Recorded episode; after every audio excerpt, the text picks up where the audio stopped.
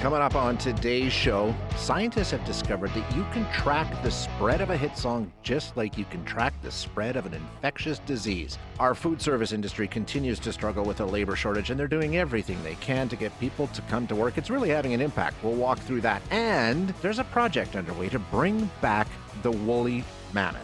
If you've seen Jurassic Park, you know the concern some people have, but it's underway. We'll talk to one of the people working on Project Mammoth. So, hit songs. This is going to be a fun discussion, I think. We're talking about hit songs and some really neat modeling that's been done by some university researchers in our country saying, okay, uh, let's see if we can track this the way we track infectious diseases. And you know what? It kind of works. It's really interesting. We're going to talk now with Dora Rosati, who is a researcher into this, a database analyst, and the lead author of this study. Dora, thank you so much for your time this morning. I appreciate you joining us. Hi, Shay. Thank you for having me. This is a really cool idea. Uh, just explain it to our listeners. Basically, what you did is said, okay, we know how we track infectious diseases through data and all the rest of those things. Does that work the same with a hit song? Do I have that correct? That's that's absolutely right. Um, when we looked at song download data, we were really struck by how similar it looked to infectious disease data. And coming from a research group that uses mathematical tools to study infectious disease, we thought, well, maybe we can do the same to study song popularity, and it, it actually worked quite well. Okay, so in tracking infectious diseases, what do you track? I mean, what are sort of the components that you sort of can monitor throughout the stages of an infectious disease or a pandemic or an epidemic or whatever? What, what are you exactly looking at? When we're thinking of it from a mathematical perspective, we classify everyone in the population as either susceptible, infectious, or recovered. So in a disease context, that's that's fairly self-explanatory. If you're susceptible, you might catch the disease. If you're infectious, you're actively spreading it. And if you're recovered, you're no longer infectious. Um, and when we translate that to a song context, uh, if you're susceptible to a song, um, it means that if you hear the song, there's some probability that you might want to download it, keep listening to it. If you're infected with a song, you're really enjoying the song, you're listening to it actively, maybe you're sharing it on social media or telling people how much you like it and effectively infecting other people. Mm-hmm. And after a while, you get sick of that song, you move on to the next new uh, hit, and then you're considered recovered. And so, actually, the way that it spreads through the population sort of parallels the way that infectious disease does, then, right? If you've got the, those three groupings in the population, you can also extrapolate to how it spreads through the population. Exactly. For a disease, those uh, social contexts that spread a disease have to have some kind of physical contact, whether it's hugging a sick friend or maybe um, breathing the air of someone else who is sick. Um, whereas for a disease, it might be physical, pro- or sorry, for a song, it might be physical proximity that helps you to spread it, but it also might be social contact that's um, virtual. So maybe you hear it on the radio or at a public event or uh, social media. And we know that you can, and we're trying to do this desperately with the pandemic we're in now, is track when we peak and when it will fade away. Can you do the same thing with music? So right now we don't we're not able to do that predictively with music. What our study um, did is basically opened up this totally new way of looking at song popularity, and we verified that yes, it's a valid way to do it, and it's something that we should explore in the future. So with a bit more work, we might be able to make it predictive, and that would be very interesting because then, much like with a, um, a disease or a pandemic, you can sort of predict this is how many people might be infected. You might be able to predict for a song this is how many people would download that song or listen to it it's all about data. Where did you get the data? Where did you come up with the the hard numbers that you could put through your your system here? So we had access to um, a database of uh, billions of song downloads through song through uh, Mix Radio, an app that was on Nokia phones from 2007 to 2014. Um, so that's where our data came from, and we looked specifically at the downloads in Great Britain over that time period. Okay, and it, it applies to all genres of music, right? You can see this duplicated. Is it different in any way depending on what kind of music we're talking about? We do see some differences across genres. The one number that um, we look at and that I think people have become a little more familiar with over the course of the pandemic is the R naught number or the basic reproduction number. What that says for a disease is if you're infected and you're in a totally susceptible population, how many people are you going to pass the disease on to? So for a song, it's very similar, except it's if I'm infected with a song, if I really like it, I'm telling people about it. How many other people am I going to influence to download that song? And that number did change quite a bit between genres. Um, so the average that we looked at was different depending on which genre you were looking at. Which ones were really high? Surprisingly, um, it wasn't pop that had the highest. R. Oh, really? I would have thought it would be. Exactly. That's what we expected because it's literally called popular music. Yeah, yeah. But um, it was actually electronica that had the highest um, R naught, and after that it was rap and hip hop, and then rock. Interesting. Okay. Uh, mm-hmm. Uh, what can we do with this information? I mean, it's it's very interesting. It's very cool. How can we practically applied? Uh, so the biggest uh, immediate application is that we might be able to use models like this to learn things about song popularity. So this is a big question in the music world. How do songs become popular? And how is it that with thousands and thousands of songs released every day, there's a fairly small set that everybody can recognize as soon as it comes on the radio? Um, so this might open an avenue for trying to learn how that happens. Um, it also tells us a little bit about how we interact with each other and how our human behavior in, impacts our preferences. We didn't look at musical characteristics, we just looked at uh, human interactions. Um, and then long term, it would be that predictive um, capability that you mentioned that would be worth going into further. Very cool. You didn't figure out what makes a hit song a hit song, though. You can't figure that out from the data, can you? How some songs become hits? Not yet. Um, I, I, think that if that were the case, that would be a monumental. That's that undefinable ca- uh, quality that we just can't put our finger on. Dora, thank mm-hmm. you so much. Very interesting work. Thank you. Thank you. That is Dora Rosati, a database analyst and a lead author of the study. That's the work that somebody needs to do. Somebody needs to figure out, yeah, okay, but how do some songs become hits? When we were talking about this earlier, setting up the show, somebody tweeted, Can somebody explain why Macarena became a hit? I can't. I can't. That is the worst song ever. But it was a massive, massive hit. So maybe one day there's researchers out there working on how horrible, horrible music suddenly becomes hits. Just think some of the songs over the years that are just terrible when you hear them now and you're like, this was a number one song. How bad were the rest of the songs in that time period? But it's kind of interesting to see how you can track uh, the infectious disease.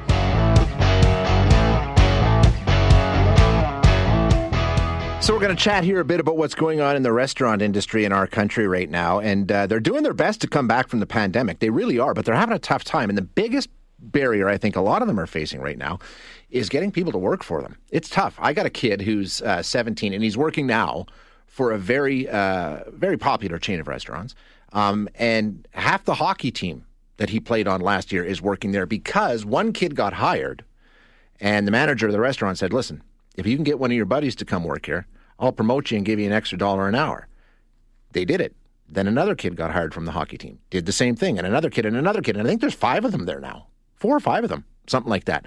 And this is a strategy that a lot of restaurants are deploying now, along with all other manner of things to try and get people to come back to work because they need the staff and they're having a horrible time getting what they need. So we're going to chat now with Mark von Schellwitz, who is Vice President of Western Canada for Restaurants Canada. Uh, Mark, thank you for your time this morning. I appreciate it.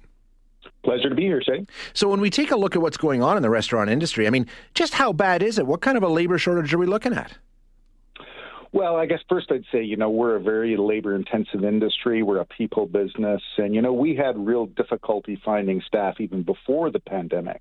Uh, according to Statistics Canada, we had before the pandemic about 60,000 unfilled positions. Uh, and now, of course, after the pandemic, for a number of different reasons, that's numbers more than doubled. Where Statistics Canada oh. is now saying that we have 130,000 unfilled positions in Canada's uh, food service industry. So it's a significant challenge, and and of course, there's many reasons for uh, for it. Uh, you know, I guess uh, one of the biggest ones, I guess, is the demographics challenge alone. Uh, you know, we have uh, changing demographics, people are aging, and there's a lot fewer young people entering the workforce. So, for example, if we had the same sort of uh, participation rate of young people entering the workforce that we did a, a decade ago, mm-hmm. uh, we'd have 100,000 more people in the workforce, young people in the workforce that we could choose from. So it's partially a demographic challenge. It's a it's a geographic challenge as well. There's a lot fewer younger people in some of these smaller communities that are really having challenges keeping their doors open uh, full time. And of course,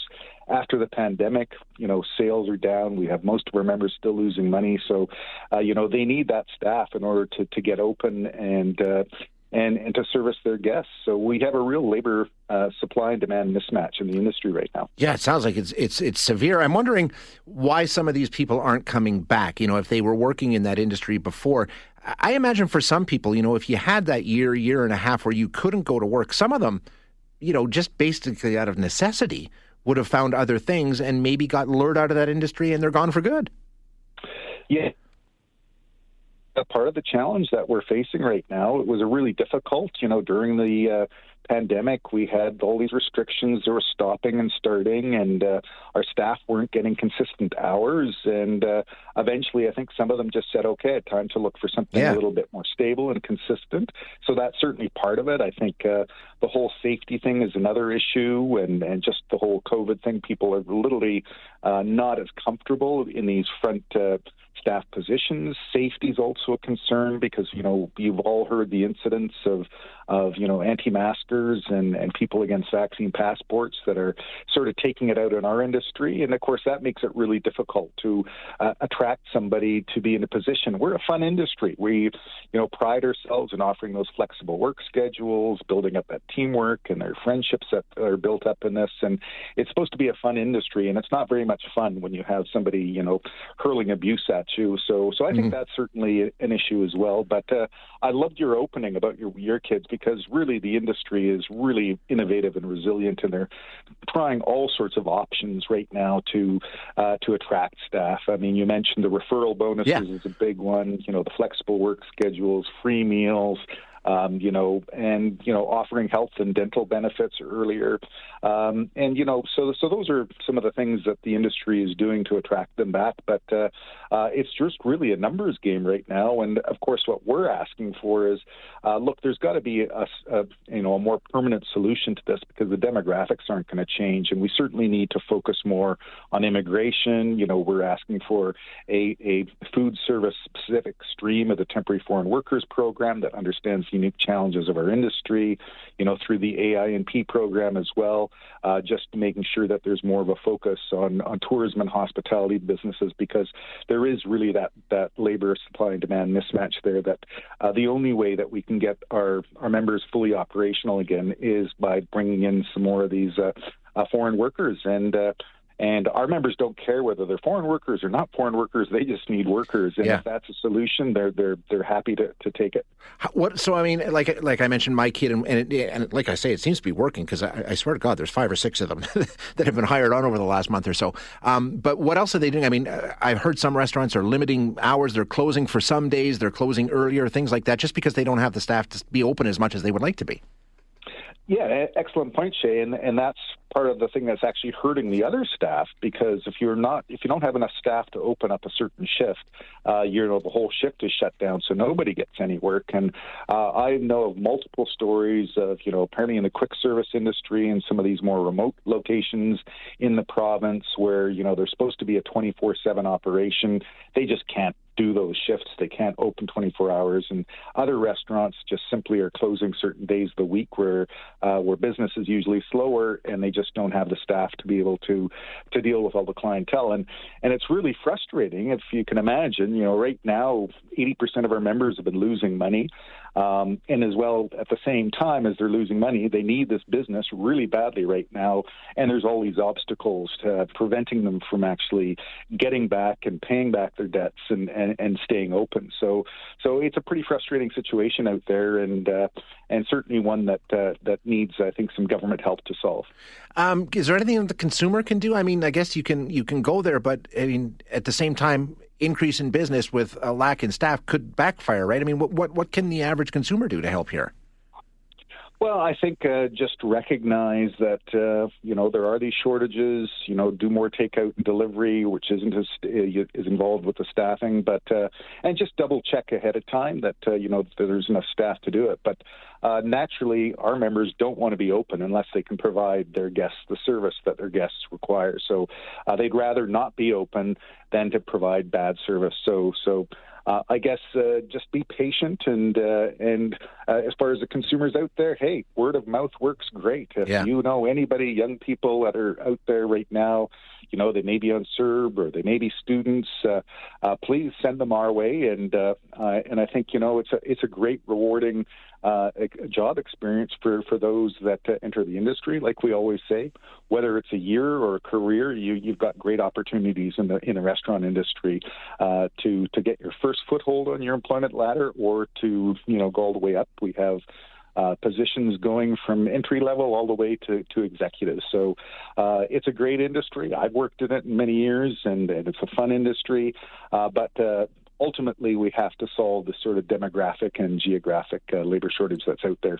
Yeah, absolutely. And in the meantime, you know, I imagine if you're somebody who's thinking, you know what, I could pick up you know, 16 hours a week, 24 hours. I mean, employers would be willing to be quite flexible and work with you on taking what you can offer, right?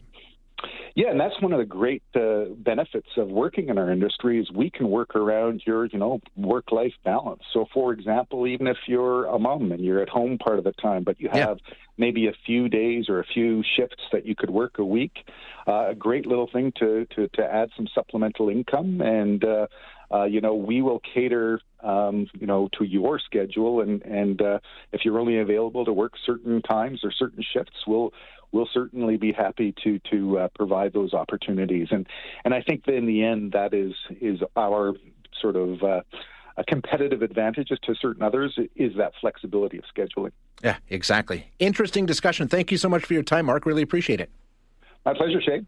That is Mark von Schellwitz, who is Vice President for Western Canada for Restaurants Canada.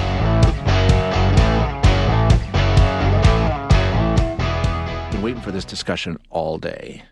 Yeah, yeah, but your scientists were so preoccupied with whether or not they could, that they didn't stop to think if they should. Ah, yes, the great Ian Malcolm from Jurassic Park talking about the scientists being too wrapped up with whether they could, not thinking about whether they should. Does that apply to this discussion? The parallels are striking, but at the same time, as I said, this sounds really, really cool. We're talking about bringing back the woolly mammoth, de extinction. And to tell us all about it, we have Ben Novak, who is the lead scientist with Revive and Restore. Ben, appreciate your time this morning. Thank you for joining us.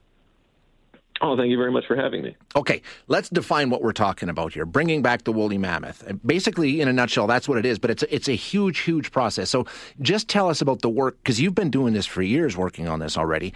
Um, just tell us how you go about tackling a project like this and how long you think it might take. Yeah, so, well, just to give credit where credit is due, um, George Church at Harvard is the lead on the Mammoth Project, uh, which was incubated by Revive and Restore starting uh, in early 2013.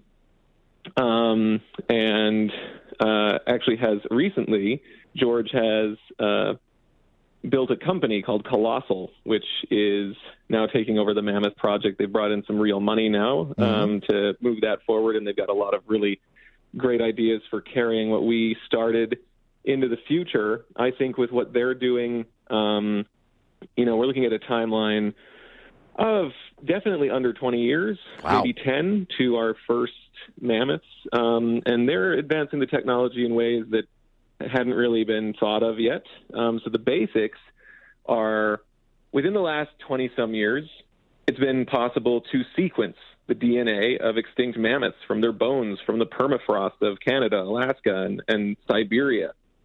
And people have sequenced the entire genome, and we've found out that you know these species, this species is virtually identical to the Asian elephant.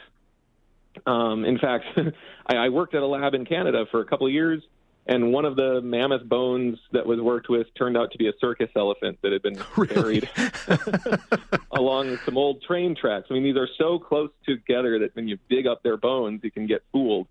Um, and that's really promising for de-extinction because how it works is now that they have that genome sequence, they can and they've compared it to the Asian elephant they can figure out which mutations make the two species different. Turns out that it's only about 1 million mutations out of a 3 billion base pair genome, so that's a really small amount.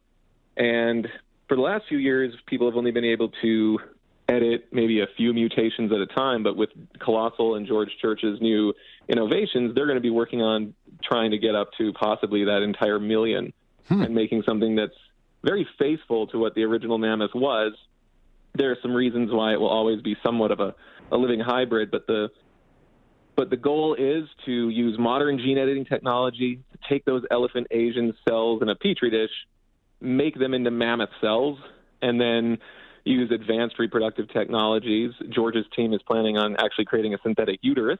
Um, there are other options available, um, possibly using uh, stem cell gametogenesis, where you take the cells, make stem cells, make sperm and eggs, and use IVF, and then we would use a African or Asian elephant mother to bring them to term. But but ultimately, the goal is the same no matter what. You create a whole generation of new baby mammoths, they're raised by their surrogate elephant parents who have extremely uh, similar social structure. And it turns out in Canada, at a few zoos, there are Asian elephants that love playing in the snow already. So they can't survive long winters right, yeah. in, in the snow. But we have families of elephants ready to take care of baby mammoths, and we've even got some homes up in the north to put them, and that's where we want them to go so that they can help convert tundra to grassland, which is the most ideal carbon environment that we can try to create for long term climate stability. You heard the quote from Dr. Malcolm, and I'm sure this is something you run into daily, Ben. Um, we're trying to find out if we can do it. The question, though, is should we do it? What is that not an ethical? Is that something that you've had to grapple with in terms of okay, maybe we can do this, but should we do this?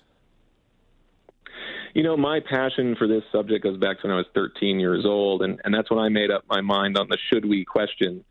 Because, uh, you know, all over the world, people have actually been restoring extinct species. They've just been doing it by taking a living relative and plopping it down where a species went extinct. So the wolves of Yellowstone were exterminated by about 1925. 70 years later, wolves from Alberta were brought down into Yellowstone, a different subspecies, to take on their role. And after 25, 26 years now of, of observing what's happened, it's been incredible beneficial transformation. There's Yellowstone now has the highest densities of mammal biodiversity in the lower 48 states, and it's because of those wolves coming in. But those um, are natural life forms. Really, they are. So is a recreated mammoth. There's nothing artificial about it. How can you say it's not art? I mean, not. Explain that. Well, DNA is life. It doesn't matter if you rewrite it, if you manipulate it, it's life. It's the building blocks of life. We're not inventing it.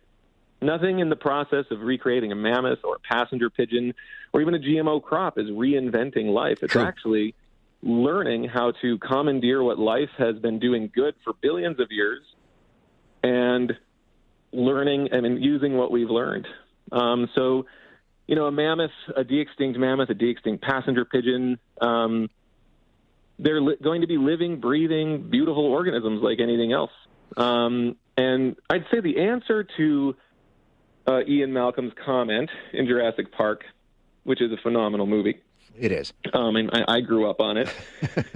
uh, it just comes in the form of a recent TED talk by our chief executive officer, um, Ryan Phelan, if anybody wants to look it up, it's a quick 15 minute watch. Uh, TED.com. It's titled The Genetic Rescue of Earth's Endangered Species because gene editing for making a mammoth is just the tip of the iceberg of what could be done. We have collapsing coral reefs. We have species like the black footed ferret that are susceptible to introduce disease. They all need help adapting to the changes human beings have accelerated. And the reason they're struggling to adapt today is because we've annihilated their habitats and populations to a point where they no longer have the genetic diversity to evolve completely on their own. And so they need a little bit of help. So, you know, there's a really good um, answer to all these questions in what we call the intended consequences uh, movement, which is conservation has been working for a couple centuries now. And getting gains like the wolves in Yellowstone, like delisting alligators uh, off the endangered species list. Doing things like controlled burning in the forest and clear cutting to stimulate disturbances, um, captive breeding and reintroduction to the wild. Conservation is actually full of huge interventions for species that really challenge a lot of our questions on what is natural and what is artificial. And when you really delve into the 200 year successful history of conservation, um, you see that intervention is not only the norm, but it's how we've managed to save the nature we have.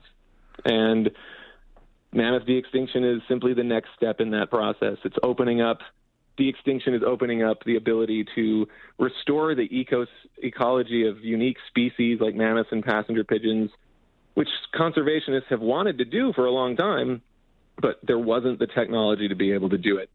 And so we've finally learned enough about life to be able to start these amazing projects. And we at Revive and Restore are absolutely committed to doing this in concert with conservationists, the best scientists.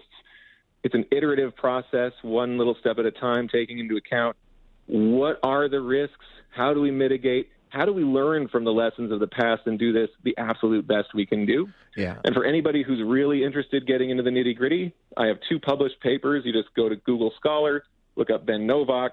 There's the paper De-Extinction, and then there's a paper on U.S. conservation translocations. They're, you know, they're review papers. They're written more for a broad audience, and you'll learn a whole lot about basically any question you'd want to know about these. And if you're really interested on things like animal welfare, I have a book chapter that I'm happy to send out so that no one has to buy a $200 book. um, you can find my email on Revive and Restore's website. You can learn all about our projects on there with uh, with coral reefs. We even have a project funded in your uh, up near your area in Alberta on studying genomics of long-toed salamanders, which conservationists there are um, assisting gene flow because highways and and and things like that have cut off populations. So we're uh, we're trying to help a little bit everywhere we can from just studying species how they're doing and helping to intervene better, all the way to these radical things like de-extinction, which seem controversial, but really actually fit in very well with what we've been doing for decades. If we can do this with the woolly mammoth or the passenger pigeon, as you mentioned, or things like that, what's the limit? I mean, I know your group says, no, we're not interested in bringing back the T Rex. That's not what we're about. But once this starts happening, I mean, you know how technology works. Where, where where's the end on this? Well, the same conversation was had about nuclear weapons and nuclear power. And it didn't play out the way people thought. Nuclear weapons were certainly a bad idea. They did get used, and they fueled a Cold War. But nuclear power has been an incredible asset to advancing green energy and teaching us lessons of where we go. And the fears people had about an all out nuclear winter never came to pass. Mm-hmm. There's a lot of instances in which mass hysteria came around new technologies and has never come, the fears have never come to pass. We were 40 years in on GMOs, and every time someone tries to tell us that they're giving us cancer or causing problems, it's debunked. It's, it's just lies. Um, we're definitely advancing the world. We got a lot of problems to fix. And the limits, I'd say, are pretty hard. Um, DNA for de-extinction, uh, the limits I mean, you know, DNA doesn't last longer than about a million, million and a half years, even in Siberia in the permafrost. Um, so we can't get DNA from a dinosaur. It might be decades or even over a century before we know enough about genetics to be able to even bother maybe artificially creating a dinosaur, as, as you might call it, um, because we can't get the real DNA from okay. a dinosaur. We would have to actually invent in a chicken or an emu, you know, what we believe the genes would have had to have been to create a dinosaur. And there's some scientific ways to do that, but but it's a little far stretched. Right now, we're looking at species that have gone extinct in the last 10 to 100,000 years, which all of the latest science shows that most species that went extinct in the last 125,000 years were driven to extinction because of changes that humans have been making right. to the environment. So, so without our involvement, they might full well still be out here. So it's not like because some people are texting me right now saying, "Well, didn't they go extinct for a reason?" And that reason could be yeah, yeah. what we did. yeah, I actually I come from an ecology and somewhat of a paleontology background, and and the reality is, is all the species, almost all the species alive today, greater than ninety nine percent of them, were alive with woolly mammoths, and you know at the time that woolly mammoths were alive, when passenger pigeons were alive, every species alive today was alive during the Ice Age, twenty thousand years ago. The average lifespan of a species on this planet before it evolves into something else or goes extinct is about three to five million years. So all those species that were driven to extinction in the last hundred thousand years had tens of tens of thousands to a couple million years left before they would have possibly right. went extinct or evolved into something else. And I think that's a big selling point also for the Mammoth Project is uh, 12,000 years ago, there were over 17 species of proboscideans, the the elephant family throughout the world. Dwarf elephants on islands like Crete and Cyprus, gomphotheres in South America, mastodon, and three species of mammoth in North America. It was a diverse group. And in 12,000 years, we've driven them down to just three species that are all endangered. And what we've learned from genomics, studying those extinct species and these living species, we know that part of that diversification, what kept that family going, was frequent hybridization and the fact that they could colonize and live in a diverse set of habitats.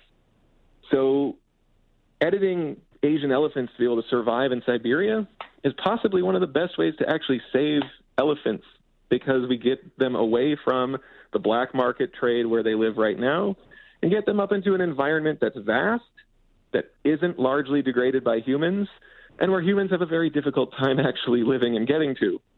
You can think of Siberia as a, a safe haven for the mammoths that will live there. Yeah, that's what they said about Costa Rica, Doc. You know that. no mammoths were sent to Costa Rica. exactly. It's an awesome discussion. I appreciate it. We'll follow up and we'll continue uh, seeing how this goes. We could talk about this for hours, but we're out of time. Yeah. But I really appreciate you joining us this morning. Thank you so much. Well, if I can just sign off quick, I just want to say I actually work on the Passenger Pigeon Project um, and avian genetic rescue. Um, so if you're into birds, definitely check out our website and revive and restore. Um, the Mammoth Project is now in the hands of Colossal, but all of our projects that we're doing, if you check us out, rely completely on donations. We're a nonprofit, so if you're interested, you know every supporting dollar makes these things go forward, and it's not just about de-extinction. It's about everything from coral reefs to black-footed ferrets to you know, long-toed salamanders, salamanders. in Canada. Okay. Good stuff, Ben. Thank you for your time. Appreciate it. Thank you so much. Bye. That's Ben Novak. He's the guy. He's doing it. He gave you his reasons. Um, like I say, it's cool. It's really cool. How cool would it be to have mammoths? Thanks for listening today. To hear any of our other interviews, you can find them wherever you find your favorite podcasts. And if you like what you hear, don't forget to rate and review us.